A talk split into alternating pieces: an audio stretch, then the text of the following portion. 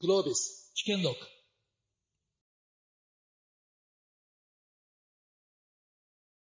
川原さん、世界でかつ日本初のコンテンツということで、すごいタイトルですけれども。すごいタイトルですはい、す頑張りますはい、はい頑張りましょう。お願いします。で、こんまりさんについて皆さんね、来ていただいてる皆さんもちろんご存知だと思うんですけれども、はい。どれくらいなんかこう、今今日来てくださってる方が、読んで、本読んでくださってたりとか、コンテンツ見てくださってるかとか、ちょっとき、最初に聞いてみたいなと。みんなが片付いてるかどうかはい、のチェックから片付いてるかどうかね。はい。チェックしてから行きたいと思いますけど、いかがでしょうか？こんまりさんのコンテンツ見たことあるよっていう方で、あ、皆さん、ありありがとうございます。ありがとうございます。じゃあ、本でチェックしたよ。本読みましたっていう方。あ、本派ですね。ありがとうございます。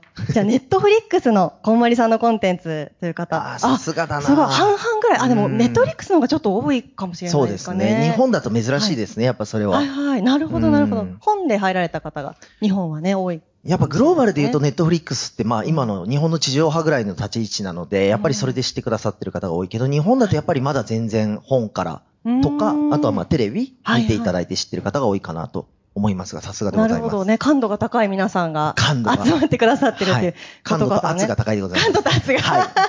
はい。ということで。で、この、こんまりさんの歴史といいますか、ちょっと、そうですね、この、どういった時系列だったかというところをちょっと振り返ってからね、行きたいと思うんですけれども、最初その、書籍が発売されたのが2010年に遡るわけですね。そうですね。で、川原さんがこんまりさんのプロデュースうんされ始めたのは、その書籍の後？えっ、と、2012頃からですね、私2012が。はい。はい。ベストセラーになったのが2011 11ですね。はい。2012、うんこここでどういうことがあったのかっていうところは、何をきっかけにプロデュースし始められたんでしょえっ、と、元々のところで言うと、うん僕と彼女は2007年の時点で、お互いにまあ21歳就職活動中のあるイベントで、まあそれこそこういう建物の中のエレベーターの前で名刺交換したのが出会いのきっかけで、はいなのでそこからまあずっと長く友人でしたと。うんで、まあある時彼女から連絡があって、年に1回連絡するかしないかぐらいの距離感の友達だったんですけど、うんはい。あの、会社辞めることにしたと。はい、はい。あそうなんだ。お何すんの？って言ったら、いや、片付けの仕事をすると。え。え。それこそ、あの、リクルート系の会社にいたのえで、いや、会社辞めて片付けの仕事するんだみたいな。うんまあ、昔からしてるのはしてたんですけど。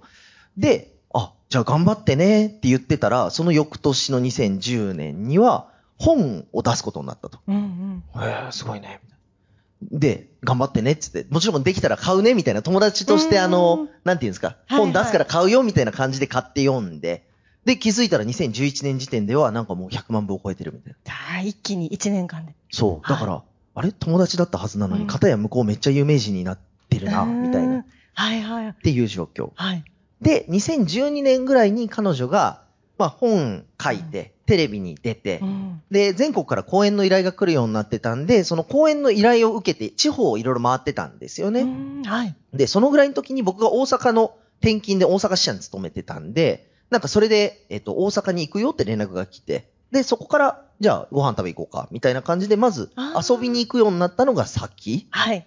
で、当時28とか9年齢だったんで、はい。ってなると、大体食事の時の会話ってなんか仕事の話になるじゃないですか。最近どんな感じなんとか、ねまあもちろんね、テレビ出てたりとか本とかもあったんで、で、そしたら彼女がその時言った一言がめちゃくちゃ僕の人生を動かしていて、えーはい。あの、まあ友達でテレビ出てて本が売れてて全国公演回ってるってもう絶対うまくいってて何も悩みないと思ってたんですよね。ねで、そしたら実は悩みがあると。はい。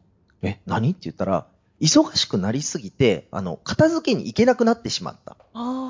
っていうのが本人の当時の悩悩みだったんですよ。片付けしたくて、本書いて、テレビ出て知ってもらったのに、うん逆に片付けに行く時間なくなっちゃったと。うん。なので、それを何とかしたいんだよねっていう話を受けて、うーん、なるほど。え、じゃあ、なんか片付けに行く人を増やす仕事とかやったらいいんじゃないみたいな。で、僕がまあポロッと言ったわけですよ。で、そういうのしたいって言ってたから、うんうんあ、確かにね、みたいな。じゃあやってみようかって言って、そこから僕、その手伝うようになっていくんですよ。うんあ、じゃあ片付けする人を増やすっていうことを最初そう。やったんですね。なので、資格への、ー資格の形にしはて、講座の形にして、えーちょうど今日の午前中もその資格を持ってくださってる日本の方たちが集まってるカンファレンスだったんですけど、はい。今日本だと何人ぐらい ?200、250名いてくださるような、その資格になって、でもそれを作ったのが2012年から13年にかけてですね。っていうのが僕の最初の、まあ、プロデュースというか、ビジネスを作ったっていうのが初めです。なるほど。うんこんまりさんご自身も片付けに行きたかったっ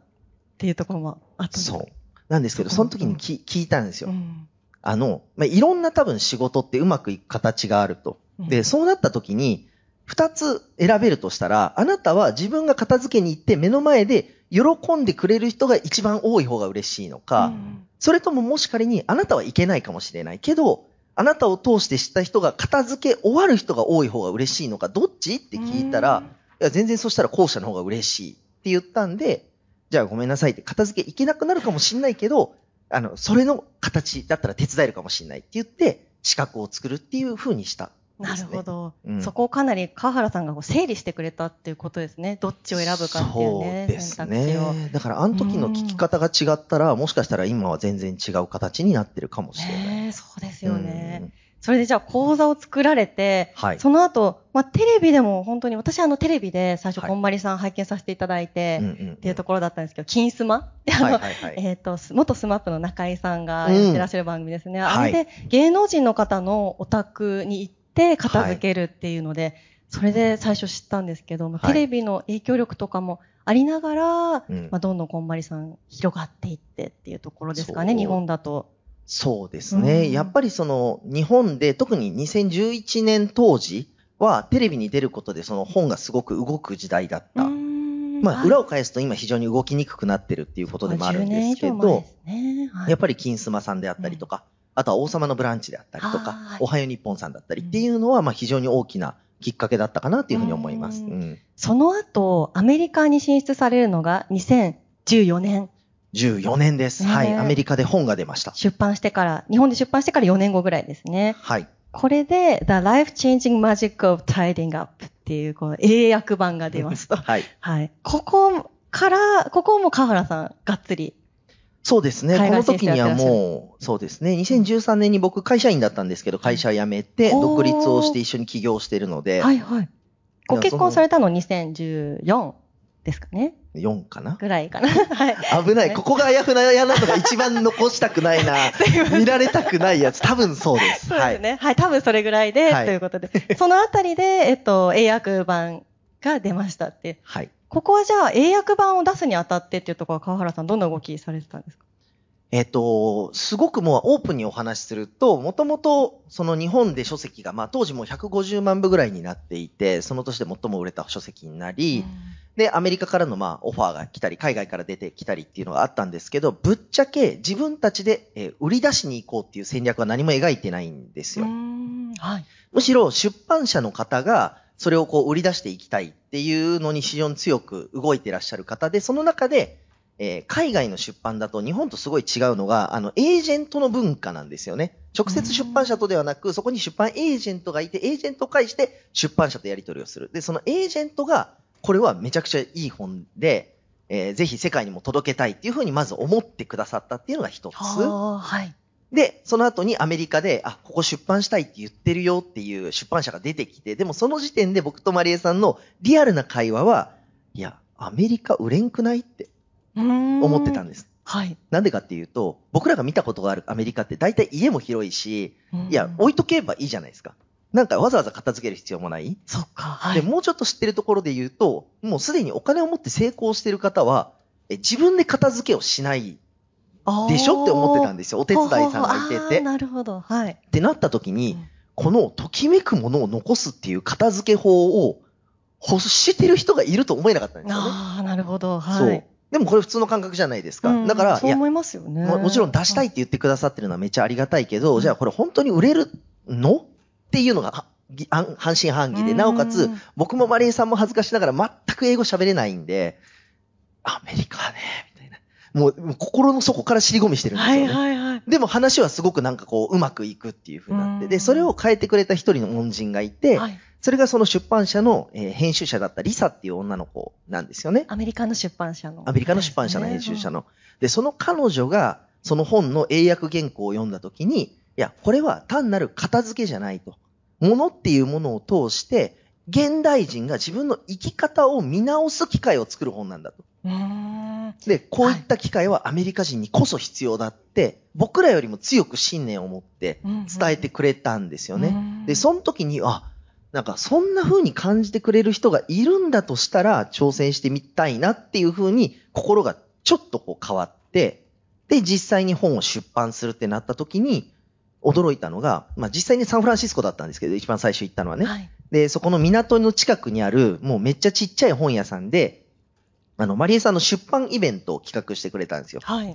で、本当にちっちゃい本屋さんで、多分ここよりもちっちゃいぐらいの本屋さんなんですよね。へーはい。で、真ん中の本棚が可動式になってて、それを店員さんがうんしょ、うんしょって押して、うん真ん中にスペースを作って、こういう可動式の椅子を20個ぐらい置いて、出版イベントやってくれたんですよ。へーはい。で、その時にもう本に出し終わった後だったんで、読んでくれてる人たちで好きな人がまあ来てくださったんですけど、うんまあ当時2014年か、あの、マリエさん、英語喋れないんで、通訳さんを入れて、まあ講演をするんですけど、はい。そこで話した時に、日本と同じかそれ以上に感動してくれたんですよ。目の前にいた人たちが。はい。で、あなたのこの本のおかげで人生で初めて片付けができたと。片付けが終わったと。はい。すごいと、魔法だって言ってて、うわ、日本と同じ反応してるわ、と思って。うんで、そこで初めて、うわ、これニーズあるんかもしれないって目の前で分かったのはその瞬間だったんですよね。だからアメリカ。カだからとかじゃなく、はい。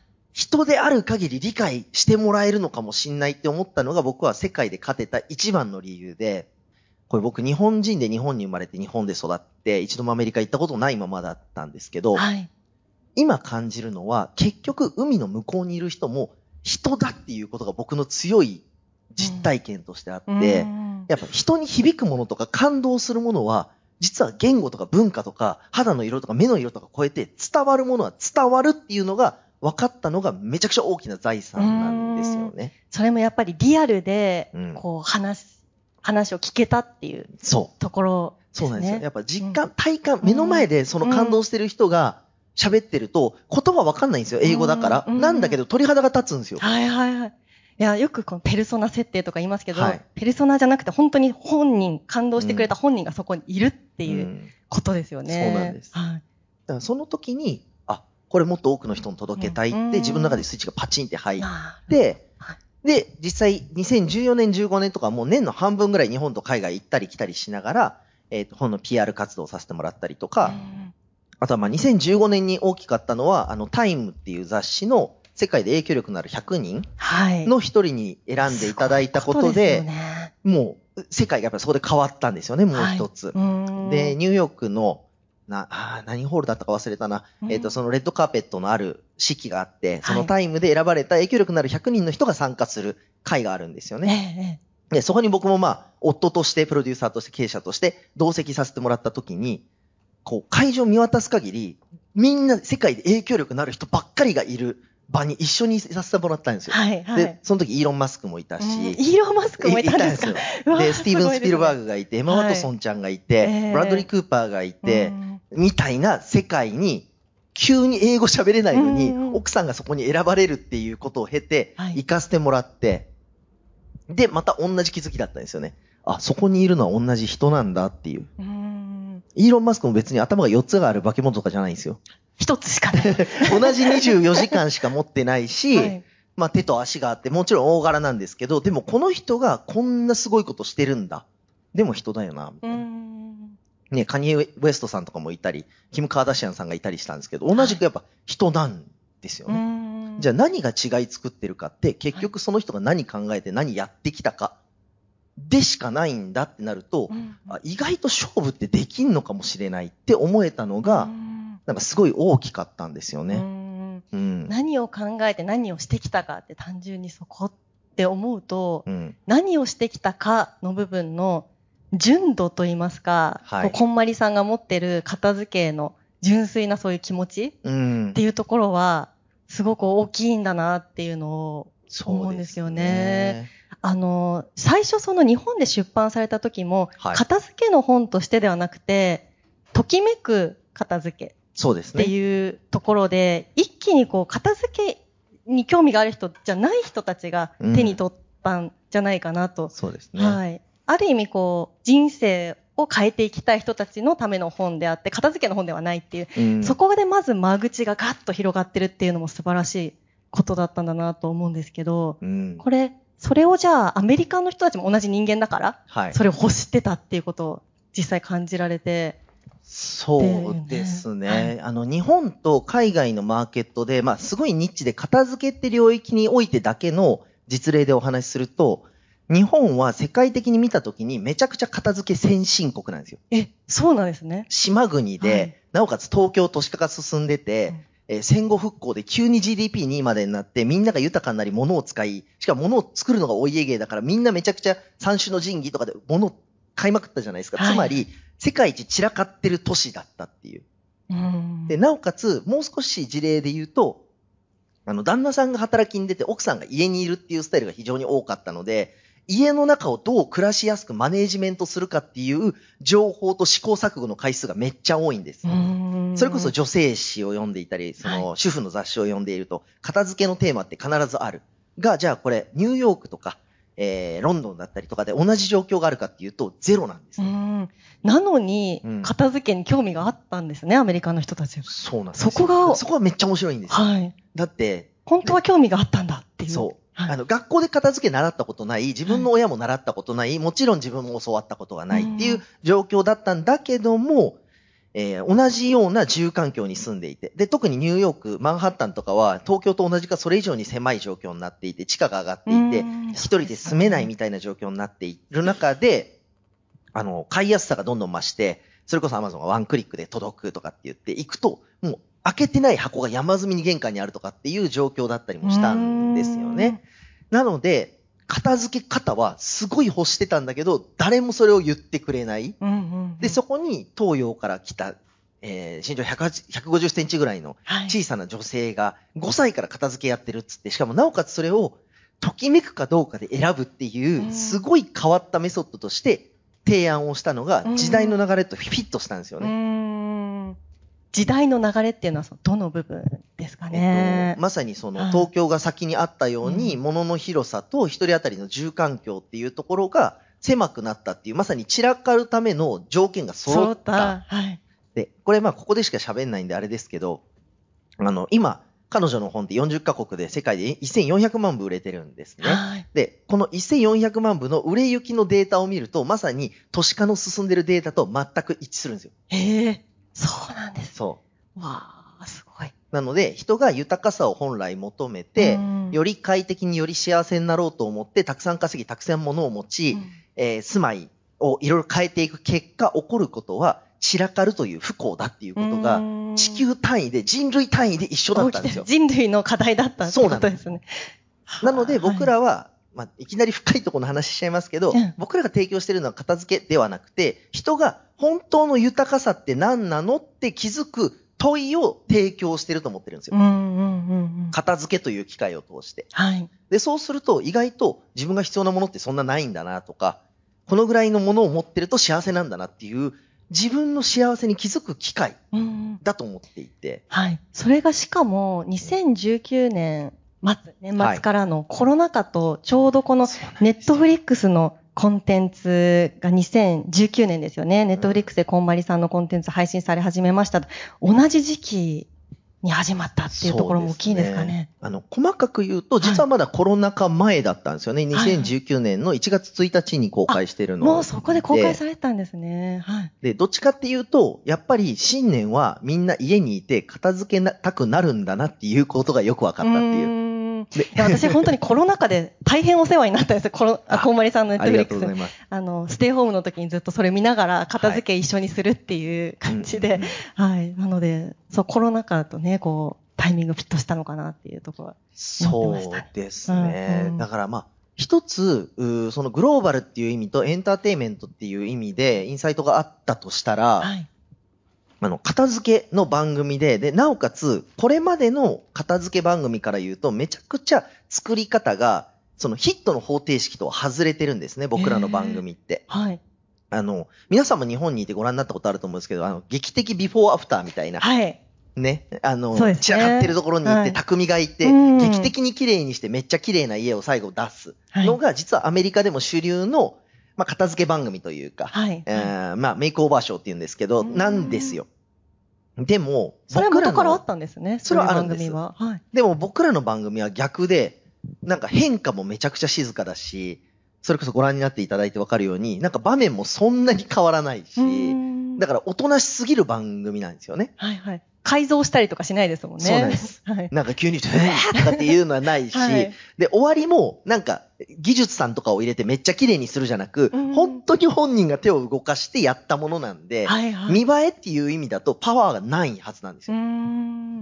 なんだけど、その真実の力というか、まあ、すごいオーセンティシティと言いますか、な、なんて言うんだろうな。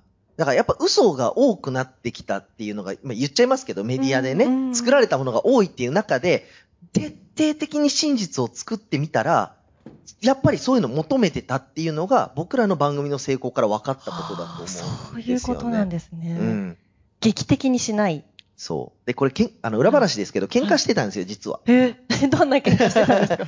あの、一作目の番組、ネットフリックスで出させていただいたんで、あの、もちろん、テレビ番組の制作プロデューサーチームは、これまで受賞経験があったりとか、すでに一流の人たちがチームに入ってたんですね。うんで、僕、一度もテレビ番組作ったことないし、なんだったらテレビもよくわからない。人なんだけど、はいまあ、マリエさんのことを最も理解しているという意味で、エグゼクティブプロデューサーに入らせてもらって、はい。で、一緒に初めてのテレビ番組を作ると。うん。なんだけど、やっぱりね、えっ、と、もううまくいってる、過去の成功例を持っているプロデューサーたちは、彼女に、あの、すごい過度なリアクションだったりとか、ほ、本当ではないコミュニケーションを求めてたりするんですよ。はいはいで、やっぱりみんなインカムをつけていて、あの、ここで、で、えっ、と、もっと、えっ、と、この人は、えーそれこそ旦那さんが亡くなってるから、うんその旦那さんが亡くなった時のことはどうだったんだっていう会話をしてほしいっていう依頼をしてたんですよね、裏のインカムで。はいはい旦那さんが亡くなられた奥様が遺品を整理するっていう、そういう会がね、はい。あるんですよね。はい。で、その時にそれを聞いて、うんで、僕が速攻でそれやめさせたんですよ。うんうんうんうん。あの、あの、インカムで、英語でよくわかんないんですけど、はい言って、はいいや、それは絶対させちゃダメだって。うんうん。で、それをすると、そういう絵は撮れるかもしれないけど、それはもう真実じゃない。本当の片付けレッスンではそれをしないから、うんそうした瞬間に違う道というか違う状態になっちゃうと。はい。だから、お願いだからしないでくれって。うんで、ただ、待っていてくれたらいつか必ずそこに本人が、あの、直面するタイミングが来ると。うんだから、お願いだから待ってほしいって言って、裏でインカムでずっと、本当にそれやらせないでほしいって言ってうん、言い倒してたら、やっぱ実際そういう場面が出てきて、そこで初めて僕が言ってたことをみんなが理解してくれたんですよね。あ、だから匠は、あんなになんか、普段あんま喋んないんですよ。英語も喋れないからうん。でもその時ばっかりは、絶対それされたくなかったから、めっちゃ必死だったんですよね。で、して、やっぱり本当が取れたからうん一つまあヒットする番組になったんじゃないかなと僕は思ってます。なるほど。うん。じゃあそれだけ本当の言葉が出てくるまで時間をかけてうん。撮った作品だっていうところなんですね。片付けしていただいたことがある人わかると思うんですけど、片付けってめっちゃ時間かかるんですよね。で、なおかつ、ほとんど絵的には状況何にも変わんないんですよ。一個一個見て選ぶ状態を。それこそなんかすんげえ高いカメラとクルーではい。ずーっと回すってうんもうこれ資本主義的にはアウトなん。ですよね。うんでもそれをしたから初めて本当の絵が撮れたっていうのはなんか僕の中ではチャレンジだったし本当はもう乗っかってうまくいく絵撮っててもいい番組になってたのかもしんないけどんなんかそれを後世に残すって思った時にいや嘘こやしなって思いながら生きるの嫌だったんですよう。ん。はい。うん、なんかあの時違うと思ったのに、俺、見過ごしたなって思いながら生きていたくなって、はい。だそれはなんかね、プロデューサーとしてというか、なんか人として、すごい。いチャレンジングだった瞬間ですね。なるほど。いやでも本当にそのプロの方を相手に、うんあの、それまで番組作ってきた方に相手にこう言うってすごい勇気のいることだったと思うんですけど、あの、例えば、その、日本人が出るっていうことで、うん日本人らしさはい。だったり、アジア人らしさみたいなものって、うんこう、こんまりさんが意識されたか、もしくは、あの、こう意識してほしいって言われたりとか、うん。そういうことって何かあったりしました？えっ、と、ありました。うん。でもそれは、えっ、と、番組のプロデューサー陣とか制作チームではなく、うん。言っていいのかな？まあでも言っちゃうか。うん。えっ、と、その在米の日本人の人たちの方がそういうのを求めてくるんですよ。へえ、あ、日本人らしくした方がいいよとか。例えば、まあ、お着物をどこかに入れた方がいいよとか、衣装でもそれっぽくした方がいいよとか、っていうアドバイスをくださるんですよね。はいはいはいでも僕、やっぱそれめっちゃ違和感があって。な、だって、ほっといても僕ら日本人じゃないですか。なので、なんか意識せずとも出るものでいいんじゃないって思っていて。リアルなね、ところを追求して。まあ、それで言うとでも本の表紙、アメリカの本の表紙とかは、そのアメリカの方だったり、えっ、ー、と、まあ、英語圏の方がイメージする日本っぽさっていうところから設計をしていたりするので、はい、だからそこはまあ、塩梅ですね。受け取りやすい形とか、相手がイメージするものにするっていうのをやってます。うんうん、なるほど。楽しいっていう漢字を書かれてる表紙の方ありますね。はい、はい、そこはやはり、もう、日本らしさっていうところを分かりやすくそうですね。うん。そうですよ。こんまりさん普通にお洋服着てね。そうです、そうです。出演されて。で、日本、多分日本のお洋服なのかな？日本で買ったお洋服なのかな？って思うようなデザインだったかなって、ね、そうですね。一作目の時はそうだったと思います。うん、で、二作目の時は、えっ、ー、と、もう少し違う感じに絵をしたいっていうのがあったんで、うん、えー、向こうのスタイリストさんにお願いをして、やったっていう。はいはい。だからすごい、い、い、なんつうの、エンタメだったり見えるもので、日本から海外に展開するときの重要なポイントは、その国の人がイメージする日本って何なのかっていう、この瞬間の現地感を取り入れることだと思ってるんですね。ああ、はいはい。だから日本がどう売りたいかじゃないんですよ。うん、今日本がどう思われてるのかっていうことを自分たちが表現しに行くっていう。うん。それで言うと、こんまりさんはこう、それがどういう表現になったんですかね？今思われてる日本っていうところで言うと。えー、と例えばですけど、うん、やっぱり今日本って、えー、スティーブ・ジョブズの流れからもそうですけど、禅だったり、メディテーションだったり、マインドフルだったり、そういう道という生き方や考え方に対してすごい興味とか尊敬を持っていただいてるんですよね。なので、えー、インタビューだったりとかでもそういう文脈の話をなるべく取り入れるようにするとか、っていう風にしてなんかちょっとずつチューニングをして。なるほど。その全的なものと、こんまりさんがやっててきたことが、リンクした瞬間っていうのは、どういう時だったかって覚えてますか？リンクというか、うん、なんだろう。うんと、面白いのが、彼女の片付け法って、5歳の時から片付け始めて、まあ今でも家で片付けてるんですけど、あの、片付けたいっていう強い欲求の結果、ときめくものを残せばいいんだにたどり着いてるんですよね。はい、なので、あえて変わった工夫とか差別化のためにこのワードを使ってるわけではなく、最もこれが効果的に片付け終わるって気づいてるからやってて、うんうん、この追求してる純度の高さがそれこそ全的であったりとか、だからあえてフィットさせなくても実はもうそういう風になってる。はい、はい。追求してきたその道が禅そのものだって、うん、そうなんです。自己と向き合うプロセス。で、面白いのが、で、その言語も実は、ニューヨークタイムズの記者さんとかから聞くんですよ、逆に。へはい。そういうことだよねって言われて、あ、そういう風に見えてんだ、みたいな。我々はこう解釈してるよ、ね。そうそうそう禅だよね。そう。なので記事とかで、はい、例えば、僕、あの、今、 Kondo っていう言葉がアメリカで片付けるっていう意味の英単語になってるんですよね。すごいですよね。混同で。なので日本人がググるっていうような感じで、 I Kondo っていう会話があるんですよ。なのでカフェとかでも、I condit my, my closet last weekend みたいな、そう、っていう、お、過去形みたいに当たるんですよ。活用が、過去形に活用されてそう。で、たまたま近藤が do なんで、動詞にもしやすかった。ああ、なるほど。まあ、これギャグなんですけど。今度。そう。っていうのもあったりするぐらい日常に、あの、なんていうの、行き渡ってるんですけど、これも実は僕らがそれを差し込みたくてやったわけではなく、もう日常的に使われる流れが先に起こったんですよ。ほー、すごい、ね、そう、あの、ニューヨーカーの記事かなんかで最初に、これ動詞として使われてないみたいな。アメリカの社員から聞いて、ほんまやねみたいな。びっくりしますね。これ SVCO やんかみたいな、V やっていう。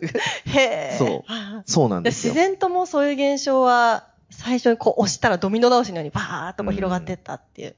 なのでなんかこう、マーケティングとかブランディングとか、まあ日本からアメリカに出ていくときのプロデュースとかっていう話をいろいろいただけるようになるんですけど、一番なんだろう、意識した方がいいことっていうのは、こっちが売りたいものを売るではなく、相手が求めてるものに自分たちがフィットさせていくっていう、なんかね、こう、コールレスポンスな感じなんですよね、社会との。はいはい。なんで、そういう記事が出てくると、そういうのを自分たちが使うようにするとか。なるほど、なるほど。そう。そうすると、やっぱりね、自然とそっちに流れが作れていく、ムーブメントになっていて、ドミノ倒しがどんどん大きくなっていくんだけど、こっちがこれやりたいを押し通してても、はい、どんなにお金かけて、どんなにマスマーケティングしても、やっぱり動かないんですよね、もう今って。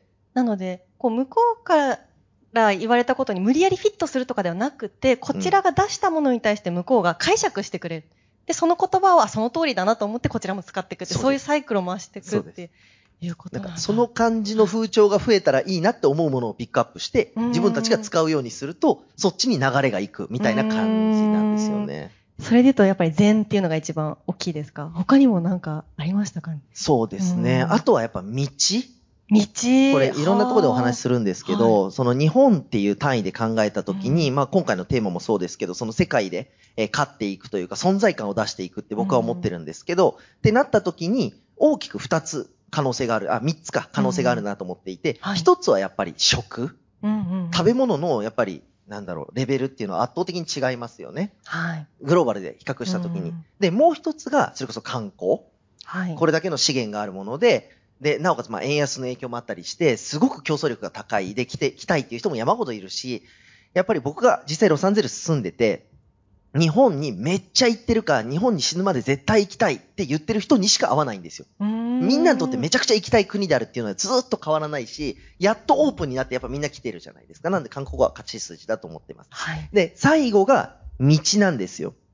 道ってどういうこと？あの、華道だったり、茶道だったり、はいうん、その何か一つのことを極め、やたらオタク的に追求するっていうこの国民性は、地球単位で日本人はズバ抜けてると僕は思います。だからマリエさんがやっていることも言うたら片付けどうなんですよね。うんうんうん、5歳から片付けというものを極め。研究者、ね、そうなんです。弓弓弓道者というか、なんて言うんですか。で、それがいろんな世界にいるじゃないですか。だから食べ物もそれだと思いますし、うん、だからこの道としての表現、思想としてのバリューは、多分地球単位で言うと日本で最も醸成されているなと僕は感じていて。弓道 者っていいキーワードですね。好きなやつですよね。はい。そうですよ。弓道してる方が好きでインタビューさせていただいて。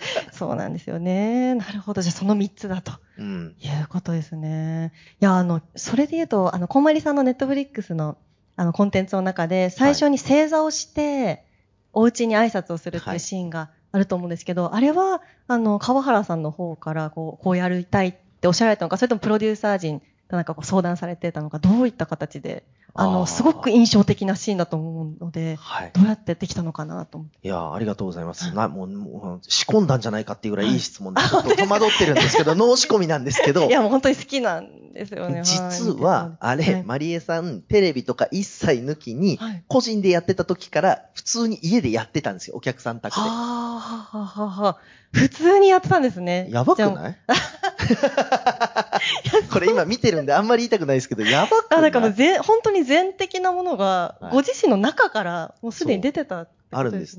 だってなんか本人としてはめちゃくちゃ当たり前の感覚で、はいはい、それこそ片付けの仕事ってすごい変わってて、それが、まあ、初めましてじゃないにしても、それこそ外でしか会ったことがない人の家にお邪魔しますって言って、その人の持ち物もう頭の先から爪の先まで全部見ていくことなんですよね。すごいことですよね、うん。普通だったら自分の親にも多分それなら彼氏だったり旦那さんにも見せたりすることのないものまで一緒に見ていくっていう、まあすごく土足で、まあ靴脱ぎますけど土足で踏み込むようなことなんですよ。なので彼女はお家に対しても、あの、怪しいものではございませんと。この方の片付けをお手伝いさせていただくんでよろしくお願いしますって挨拶をしている。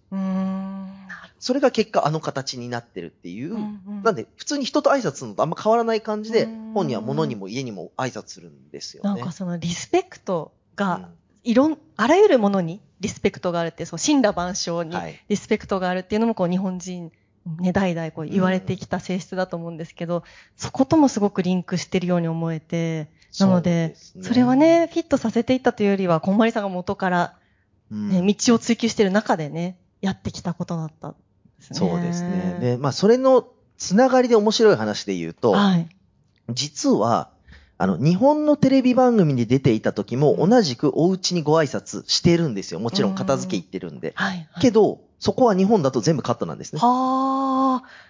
そっかそっか。まあ、か、角に、うーん、ちょっと言葉は選びますけど、なんか宗教的に見えてしまったりとか。ああ。っていうこともあって、まあ、もしくは必要がないから切るっていうのもあるんだけど海外に行くと、あそこが一番興味深いって言って、逆にフォーカスをしてここだけの話で言うと、もう一回だけじゃなく、いろんな角度で撮りたいんで、何度かやってたりもする。なるほど、なるほど。はいも。う一番大事なシーンだと。一番大事なうんシーンなんで。そう、そうなんですよ。やっぱり作ってる方がこのシーンが本当に大事なんだって思って撮ってるんだろうなっていうのがすごく伝わってきて、なので、そっか、それは元から小森さんが持ってたものということなんですね。そうなんですよね。あと、そうですね、伺いたいのがせっかく G1 なので、はいあの、そう、どうやってこのセコヤキャピタルと契約されたっていうところの、そういったビジネス面のお話もちょっと伺っていきたいなと思うんですけど、しましょう。はい。セコイアからお声掛けがあったみたいなことですか？これは、どういう流れだったのかとかってえーっ。と、すごい、じゃあ、細かくだけど早めに喋ると、はい。えっと、日本でももともと会社を作りましたと。これがはい2013年ですね。はいで、その後2014年にアメリカで本が出るようになって、2015年タイムに選ばれて、えー仕事の9割ぐらい問い合わせが全部海外になりましたと。うんうん。で、このぐらいのタイミングで、あ、日本から仕事してるのもう無理だなってなってたんですよね。で、ちょっとプライベートな話ですけど、そのぐらいで、えっと、子供を授かってたりもして、プライベートと仕事のバランスを考えたときに、あ、これはもう本腰入れてアメリカを主戦場にした方がいいなって思ったのが2015年。で、そのタイミングで、じゃあもうやるんであれば、アメリカ法人を作って、ちゃんとやらないと仕事できないよねっていうので、困ってたんです。うんうんうん。で、どうしようかなと思って。自分たち英語もできないし、会社設立もよくわかんないしって言って、言ってた時に友達の紹介で会った人間、まあ、後の共同創業者ですけど、彼がもともと18までアメリカで育っていて、はあで、本人もシリアルアントレプレーナーで、えーなんだったら VC もやってるみたいな人間なんですけど、うんその彼と出会って、えー設立をすることができましたと。で、その時に、えーと、アメリカでのまあ戦い方、いろんなやり方があると。ただ、今この流れを受けて一気に加速するんだとしたら、きちんと外部の資本も入れてやった方がいいんじゃないかっていうので、初めてスタートアップっていうやり方があるのをそこで学んだんですよね。なるほど。はい。で、もうアメリカに設立する時点で、えっ、と、エンジェルの方も含めて外部の投資家の方を受け入れて、うんえー会社をやるっていうふうにやってました。で、その中のお一人が、エンジェルで出してくださってたクリスティーンっていう女性なんですけど、香港に住んでいる。で、その方が、えっ、と、次のシリーズで投資を受けるときに、あなたたちがやっていることは人類のためになることなんだから、うんいや、それこそセコイアぐらいから投資を受けるべきだって言われてお恥ずかしい話、その当時セコイアってなんだろうと思ったんですよ。聞き慣れないですよね。そうなんです、そうなんですは。なのでもう本当にそういうのも知らずに行ってる。で、僕がスティーブ・ジョブズがめっちゃ好きっていう理由で、うんパロアルトの近くにあの移住してるぐらいミーハーな感じで行ってるので、い。はい。そしたらたまたまオフィス近いじゃないですか。はいはいはい。セコイアっていうのがあるんだ。はいで、だから私がパートナー紹介してあげるからって言って、そこで引き合わせてもらったので、繋がっていった話なんですよね。はあ、すごいですね。しかもそのクリスティーンもコールドメールで来てた問い合わせからの縁なんですよ。はあ、そうなんだ。なるほど。うんじゃあもう発信し続けてたら、そういう方たちがどんどんこう、引き寄せられてきたじゃないですけど、っていうようなところだったんですね。なので一番は多分、うん。その、やっていることだったりとか、そこの理念とかビジョンに共感してくださる方うん。がやっぱ増えていったのが一つのきっかけですうね。んセコイアはかなりハンズオンでの投資っていう感じだったんですか？ね。そうでしたね。思い出すと本当に疲れるぐらいですね。どんなハードシップがあったかちょっとシ いや、ェアして本いただき当に、本当にずっとあの、なんていうんですか、えーショートメールが止まらないみたいな。それにひたすらレスポンスしてするっていうはい感じですかね。でも、それが僕にとってめちゃくちゃやっぱりいい経験だったんですようんうんね。うんどのあたりが？それこそ2013年に、はいまあ、彼女の仕事を手伝うっていう形で会社を辞めて会社を経営し始めたけど、経営って何かっていうことは全然よくわからないじゃないですか、うんうん基本的には。それこそ、まあ、こういったところで学んでたりするとわかるようになると思うんですけど、何もないままでやってたんで、ちゃんと経営者としての学びを得たのは、僕、セコイアのパートナーとの壁打ちからなんですよね。ああ、すごい。実践の中で。だから、なんだろう小学生なのに急になんか MBA の授業を受けてるみたいな感じなんですよ。はいはい感覚としてはうん。しかも英語も得意じゃないのに、うんめっちゃ英語じゃないですか。はい。だからそこで急に、なんかね、ぐわって引き上げられたというか、引きずり倒された感うじです。んもう千本ノックね。千本じゃ効かないですね。はい しかも全部針がついてる一体ボールみたいな。っていうのを経て、あ、なるほど、みたいな。なんかアメリカ流というか、世界一を取る基準の経営者ってそんなことを考えてんだなっていう。うんで、そこで言われたはい。アドバイスで僕が今でもめちゃくちゃ大事にしていてうん、お伝えできることがあるとしたら、匠と、あの、時間の使い方を見直してみろと。で、自分の時間の8割を採用に割いてなかったら、それは企業が衰退してるってことだって言われて、はうんはい自分より優秀な人間をどう連れてくるか、そこしか考えなくていいと。あ。で、それ以が、外のことをあなたがやってる時点で、そのビジネスは衰退してるって言われたんですよ。ん。はい。経営者の一番やらなくてはいけない優先度第1位は採用だと。うんすごいですね。ねそこから切り替えていって採用していったって感じですか？そうですね。でも英語できないんですよ。その時点でもまだあんまり。うんだから、あの、僕、あの、すごい歪な英語学習法をしていて、うんはい最初に喋れるようになった英語は、面談する側の英語なんですよね。ああ、採用する側の。そう。採用しなきゃいけないから、自分が質問したいことリスト100個作って、はい。それを全部 Google 翻訳に突っ込んで、はい。英文100個書いてあるやつをパソコンに出しながら、はい。うん？うん？って言って、喋り終わったなと思ったら次の質問するみたいなのをやってたん なで。最初に採用する側の英語が身について、はい。で、それで、その面談が終わった後に雑談に入ると急に喋れなくなるやつみたいな。それまで流暢なのに。すごいですね。なかなかそこから学ぶ方いないですよね。そうですね。でもあのおかげで、はいいや、なんか英語が、うんなんか得意な方がいくつかできてくると英語喋れるようになるじゃないですか。うんこうやって喋ればいいんだっていう。なんかそれは良かったなと思いまうんす。はい。いや、すごい。もうだから、できるできないじゃなくて、これをしたいってことが大事ってことかなって川原さんから伺ってると、できるできないで考えたら、できないですスタートできないですよね。それで言うと僕はありがたかったのは、なんか自分がしたいしたくない関わらず、やんなきゃいけない状況にどんどん引きずり込まれてったっていうのうがん。ありがたい人生で、うん。それこそ、えっ、と、マリエさんと最初に仕事をするようになった時も経営者でも何でもないし分かんないじゃないですか。うんでももう彼女はすでにうまくいっていて、はい。そのビジネスを作るっていう役割を与えられて、はい。やんなきゃいけなくなったんですよね。うん逃げ場がなくなったから、そこで初めてスイッチが入った音がしたんですよ。うん。自分の中で、あ、覚悟というか逃げれないっていう。はいはい。で、アメリカ行った時も同じ。うんただそのサイズが毎回大きくなっていくんでうん、大変っていう。うんそれでやっぱりその川原さんみたいにこんまりさんのこと一番よくわかってる方がはいプロデューサーにつくっていうことがやっぱすごい大事なんだなってお話伺っててはい思うんですけど、こう、なんでしょう、日本の中でもいろんなこうタレント、才能がはい。ある中で、もっとこう世界に出ていけるような才能ってあると思うんですけど、はい。こうやっぱりプロデューサーの方がどうやっていくかっていうところってあんまりまだこうシェアされてない部分ですかね。ね。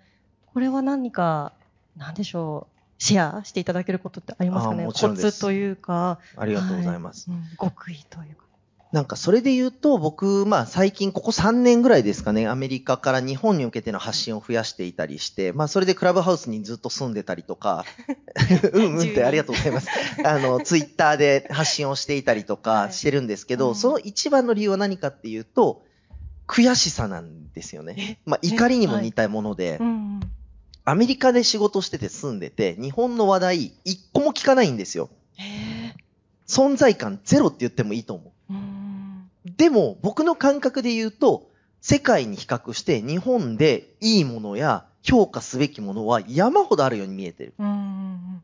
まあさっきの食事もそうだし、観光もそうだし。うんで、観光以外にもその土地土地でやってる職人の方だったり素晴らしい作品だったりとか、お酒も含めてそうですけど、たくさんあるし知ってる、大好きなんで、な地方行きまくってるんですけど、でもこれが伝わってない。なんでかっていうと僕気づいたんですよ。プロデューサーがいないんですよ、日本には。うんうんこの価値あるものを見つけ、それが伝わるように磨き、世界に届けるっていうことをしてる人がいなかったんでう、ん。やり方がわかんないし、そういう存在がいないんですよね。なんかそういうプロデューサーっていう仕事ってどうすればなれるんだろうみたいな、そこもわからないですよね。なんか今まではどっちかっていうと、あのテレビとか業界の中にいて、はいカーディガンをこっから巻いてる人っていうのが、多分プロデューサーのイメージで、はいで、何してるかよくわかんないんだけど、なんか悪いことしてそうだなみたいな、力あるけど、いいですかね、そういうこんなこと喋ってて、ね。そういう描かれ方をすることが多いですよね。多いでしょなんかドラマとかでね。ドラマの影響もあってねはいはい。な、なので、プロデューサーって何なんだろう？どっちかっていうとちょっと怪しいって思われてるんだけど、実際アメリカに行って気づいたのは、いろんなことを成し遂げている裏には必ず優秀なプロデューサーがいるんですよ。それ、れを仕掛け、はい。仕込みうん、つながりから、それこそ人物金、情報、タイミングを全て持ってきて形を作ってる裏の人がいるんですよ。はい。で、これが僕は日本に不足してるんだなっていうことを外から見てて気づいたんで、うん。あ、じゃあまずいろいろ言うよりも自分がやってみようと思っていろんなところに行ってみて出向いて今試してる途中で、あ、で、こうやったらうまくいきそうだなっていう感覚が持てるようになったんで、よし、プロデューサー増やそうと思って、今プロデューサーの学校っていうのを始めているっていうのが2023年の今です。まさに11月まで開校中で、それをやってるんですけど、60名に向けて。それってアメリカだとじゃあプロデューサーってどうやって養成してるんですかね？ああ、確かに、それ調かべてないな。ねえ、すごいですよね。でもやっぱね、うんエージェント文化があるっていうのあが、あ、すごい違そこの文化のっ違いて、。確かにエージェントってつまりプロデュースするってそうなんですよ。だから価値とマーーケットの間に人を置くっていうのがあるんですよ。ただ、うん日本はそれがなかったんでもそれこそわかんないです。これ勝手な意見ですけど、うんそれこそ商社の人とかが多分やっていたことがそれに近いんだと思うんですよね。日本で言うと。はいただそれはやっぱり内に閉じた知恵として、オオープンにはなってないじゃないですか、えー基本的には。なので多分もっとオープンにすると、国力が上がる知恵は僕プロデュースだと思ってうます。ん。今誰でも発信できる時代ですから、プロデューサーさえいてくれればっていうところですよね。そうなんですよ。まさにソーシャルメディア時代でうん。みんなが発信してフォロワーを作って、うん。個人が稼働すれば稼げるところまでは今来たと思うんですよね、ある程度。うん。でもそこでみんな頭打ちになってるのはなぜかっていうと、プロデューサーがいないからビジネスモデル化できないので、うん。みんな自分が稼働し続けなきゃいけない状態で止まってて、うん。まあそういう方からの相談がめちゃくちゃ多いっていう状そ態です。デューサー、いいプロデューサーとはというところで何かあれば教えていただきたいんですけど、いいプロデューサーの定義っていうのは川原さんとしてはいいプどういうロデュところがーサーの定義はうんめちゃくちゃ概念的にだけ喋ってしまうと、どでかい信頼を作れる人です。うんうん全部信頼なんですよ。で、うん最近あの、キングコングの西野さんともボイシーでやり取りしてたんですけど、はい。あの、プロデューサーの仕事って何とかすることなんですよね。うんうんうん何とか形にすると。うんなので、その何とかするために必要な要素は信頼なんですよ。もうこいつが言うんだったらしょうがねえって思ってもらえるかどうかの関係性がどのぐらいいろんなとこにあるか。なるほど。はい。なので、どでかい信頼どでかい信頼。はいそこが全ての源っていうことですね。そうですね。なんで、それを僕は海外でも多分一人一人の人と作ってこれてるので、はい。それこそ言い方悪いですけど、ちゃんと村の中に入れてるのはそれが理由だと思います。うーん、なるほど。いうんや、なんか私自身も、その、ビジネスコンテンツの企画プロデュースとかを自分の会社でやらせていただいてるので、うんなんかすごい今日のお話は刺さりました。ありがとうどでございます。かい信頼ですね。ありがとうございます。まだまだお話を伺いたいんですが、ぜひ皆さんからの質問。はい。では、2列目にいらっしゃる方へお願いいたします。化粧品会社やってます野田と申します。はい。あの化粧品なんですけど、僕、なんかどっちかというとわびさびとか、うん。あのーまあ、変な話、祈りとか、そういうテーマでスキンケア、せ固形の石鹸売ってて、うん。で、まあ、石鹸洗ってる時は心洗ってるんだよってお客様にあの伝えて売ってるんですよ。で、勝手にここんまりさんのやつのビビジネスっていうか、その、まあ、し考え方をシンパシー持ってて、で、僕もずっとヨーロッパ、アメリカで販売したいな、あの、ビジネスしたいなと思ってるんですけど、結局、打ち手がね、難しくて。うん で、今回本って言って、ネットフリックスいたじゃないですか。はいその、道を、なんかこう、世界に発信するとき、その、今としてはどんな打ち手が、プロデューサーとしては、あの、まあ質の高いっていうか、まあ、確率の高い打ち手だと思うのか、ぜひちょっと教えてください。うーん、なるほど。すごいいい質問ですね。なんでまあ、ど、どこのウィンドウが一番開かれていて可能性が高いかってことですよね。あの、僕から見えてるのは、やっぱり本の領域は、すごい可能性があるなと思っていて、あの、さっきの話にも通じるんですけど、僕が日本で勝ち得る方法として3つあると、食事と観光と道だっていう。で、この3つ目の道っていう形にして、思想を本にすることによって、すでに向こうで興味がある形に作れるって僕には見えてるんですよね。で、これはなんでかっていうのは、さっきのどでかい信頼と一緒なんですけど、はい。すでに僕は彼女の本をマネジメントしながら40カ国の出版社と直接のつながりと顔が見える関係になっているのもあって、僕からするとそこのウィンドウはめちゃくちゃ大きく開いてるように見える。なのでそれもあって、今実は日本のベストセラー作家の方に声かけて、私がエージェントとしてそういった書籍を今度海外展開していくっていうのも始めてたりするんですよねなので、はいオールジャパンで勝ちに行くためにはどうしたらいいだろうに、結構自分のリソースを割き始めてるっていうのが、今の現状です。うーん。石鹸っていうところもなんか本当に、こう、いろいろ未来がありそうですよね。和、和、和の要素と石鹸ってこう、何かね、リンクするところあるのかななんてすごい。そのなんか、み、磨くっていうキーワードとかは、多分海外の人たちがイメージする日本なんで、あるかな。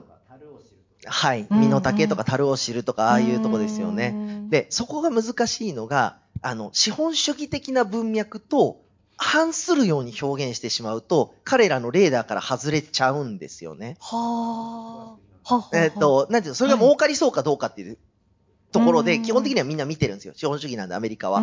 で、それと逆行するように表現しちゃうと、みんながもう、なんか、あ、興味ないってなっちゃうんで、いかにそれが、えっと、経済的な豊かさのみならず、心の豊かさだったり、その人の本当の幸せにつながってんのかっていうところまで、きちんと設計して説明していくっていうのをしないと、そのままだと届かない。なるほど、面白いですね。ありがとうございます。あの、寺田倉庫寺田と申します。そういう観点からすると、まさに、こんまりさんがやってることっていうのは、アメリカの大量消費、うん、社会に対する挑戦みたいに逆になっちゃうんですね。むしろ資本性というのはあまりなくて、はい、えー、お前バカじゃねえのと、はい、えー、この無駄な買い物ばっかしやがってと、はい、まあ、ということに対するアンチテーゼみたいに、まあ、日本のその美徳とまた違う美徳があって、その美徳に切れ込むと。で、まあ、それはそれで、あの、当然その根幹たるものは一緒だと思うので、うん、そんな中であったとしても自分たちのライフスタイルをどう豊かにするかとか、その幸せな環境を自分たちでいいける。ローカル、あ、違う違う。根本は一緒だと思うんですけど、うん、結局40カ国でやってて、はい、ローカライズするっていうところはあんまないのか。さっきお話聞いてると、同じやり方だっていう感覚があるんですけど、うんはい、ローカライズっていうのをやっぱり考えないでも、一本で通せていくものなんでしょうか？一言で言えないのですが、一言で言うと、ローカライズ自体はしてます。あの、なぜかというと、例えばまあ書籍わかりやすいんで、本で言うと、もう現地の出版市場と読者のことは僕らはわからないじゃないですか。ってなった時に、その出版社、編集者、その国で決めた人が、これが一番このメソッドを伝えるのに良さそうだっていう表現は委ねるんですよね、ある程度。で、ここで固執して、いや、日本だから日の丸入れろってなっても、求めてないわけですよね。そのところでいけてると思うものを選べるなって思う人を選ぶかどうかまで頑張る。うん。なので、こんまりの時にも、えっ、ー、と、ブランディングオフィサーとして入ってもらったリンダっていう女性がいるんですけど、僕は彼女の感性で見るこんまりは、あ、ここの人が求めてくれそうだなって思えたので、そこはもう任せて作ってもらっているっていう感じです。なので、ローカライズは一応していることになるかと思います。なるほど。その現地に接続するときに翻訳者というか、そうです。さらにもう一人っていうことなんですね。だってわかんないじゃないですか。今じゃあベトナムで何いけてんのか僕らが想像しても嘘だし、で、思ったのが、海外をやっぱ展開しようと思うと、住むことだと思います、結論は。だから住んでないと本当の流れとか情報はわからない。なんでちょっと行った人に重要な仕事任せるかっていうと、僕らもしないじゃないですか。いや、こいつ覚悟決めて来てんだな、後ろの扉閉めてるな。で、初めて多分スタートラインだと思うんで、なんかそこは実際僕らが決断してよかったなと思いますね。移住の決断した移住をしてよかったなと。はい。はい。質問、あ、じゃあ、あや太郎さんどうぞ。海外のセコイアから投資を受けたっていう時の、はい、こうまあ多分ここに参加しているような方の印象として、あんまりスタートアップとか、ベンチャービジネスで VC が投資しにくいようなモデルだと普通は、はいね、まあ、あの、考えられるのかなと思うんですけど、まあ、それはその彼らに、まあ、狙いがあったのか、うん、まあ、あんまりその、理解できてないだけですごい、えー、向いてる、えー、何か戦略があったのかとか、まあ、そのあたりを伺いたいです。ありがとうございます。もう、さしが、さしが、さすがって言っちゃった。さすが、投資家観点の、はい、質問いただいてありがとうございます。えー、っと、もうオープンにお話ししてしまうと、もちろんそのビジネス的なリターンっていうところで、じゃあこれが次の Google になるかとかっていう話での話じゃないのはもちろんご理解の通りですと。ただ彼らが言っていて、そっかと思ったのは、僕らは人類を良くする方向のものに投資をしたいんだって言ってたんですよ。だからこれ以上、なんだろう、資本主義をじゃあ推し進めて環境を破壊してっていうものを加担するものにこれ以上僕らはお金を入れて加速させるっていう必要がないと。なぜならもう運用益で言うと世界一なわけなので、なのでそういう意味での投資であるっていうのが一つ。で、もう一つ文脈で言うと、そのパートナーだったのが女性で、初の女性だったので、女性投資っていうものとダイバーシティをもっと歌いたかったっていうタイミングにもうまく刺さって、僕らは多分選んでいただいたんだなと理解してます。なるほど。はい。人類を良くするものっていうことは、その、まあ、ESG 投資の文脈にも、こう、乗ってきてる。っていうことなんですね。そうだと思います。まあ、彼らの観点から言うと、じゃあ、100億と1000億は正直誤差なので、160兆円今運用している中で言うと、なので、その細かい成功を当てたいというよりも、大きくドラスティックに人あの人類を方向づけるものに投資をしたいって言ってました。本当かどうかしないです。はい。いや、面白いですね。はい。あと2分半あります。もう一方ぐらいですかね。ご質問ある方いますか？せっかくなので。あ、じゃあ女性の方お願いします。はい、石川さんですね。お願いいたします。素晴らしいお話どうもありがとうございます。はじめまして、石川と申します。はい。あの、先ほどプロデューサーが、まあ、大変重要な位置を、価値を提供するには必要とおっしゃってたと思うんですけど、じゃあ、どうやってプロデューサーを見つけたらいいのかっていう、そのたまたま本当にお二人はすごく幸運な、まあ、出会いと、ナイスタイミングで出会ったと思うんですけど、そこを今思い浮かぶ人がいないときに、どうやってどこをどう探してとか、ど、なんか、見つけるための何かヒントみたいなのもしあれば、お願いします。そうなんですよね。そこが難しいんですよね。わかってます。えっと、その上でできることとして僕がお勧めしていることっていうのは、明確に夢を語ることだなと思っていて、いきなり青臭いことになるんですけど、僕がじゃあなぜ、マリエさんから、えー、声をかけられてたりとか、記憶をされてたかっていうと、僕学生だった時から、この国どうしたらいいんだろうかとかっていう青臭いことずっと言ってたんですよね。で、な、なので、すごく他の人と違うって言って記憶に残ってたって彼女に言われていて、まあ、そこが非常に重要なポイントだったんじゃないかなって、いろんな人を見てたときに、やっぱり、うん、これいきなりなんかすごい悪口みたいに聞こえたらあれなんですけど、皆さん頭良くなってくると現実的な話ばっかするじゃないですか。ってなるともう50歩100歩で大して面白くないんですよ、誰と話聞いても。で、タレントはやっぱり狂ってなきゃいけないんですよ。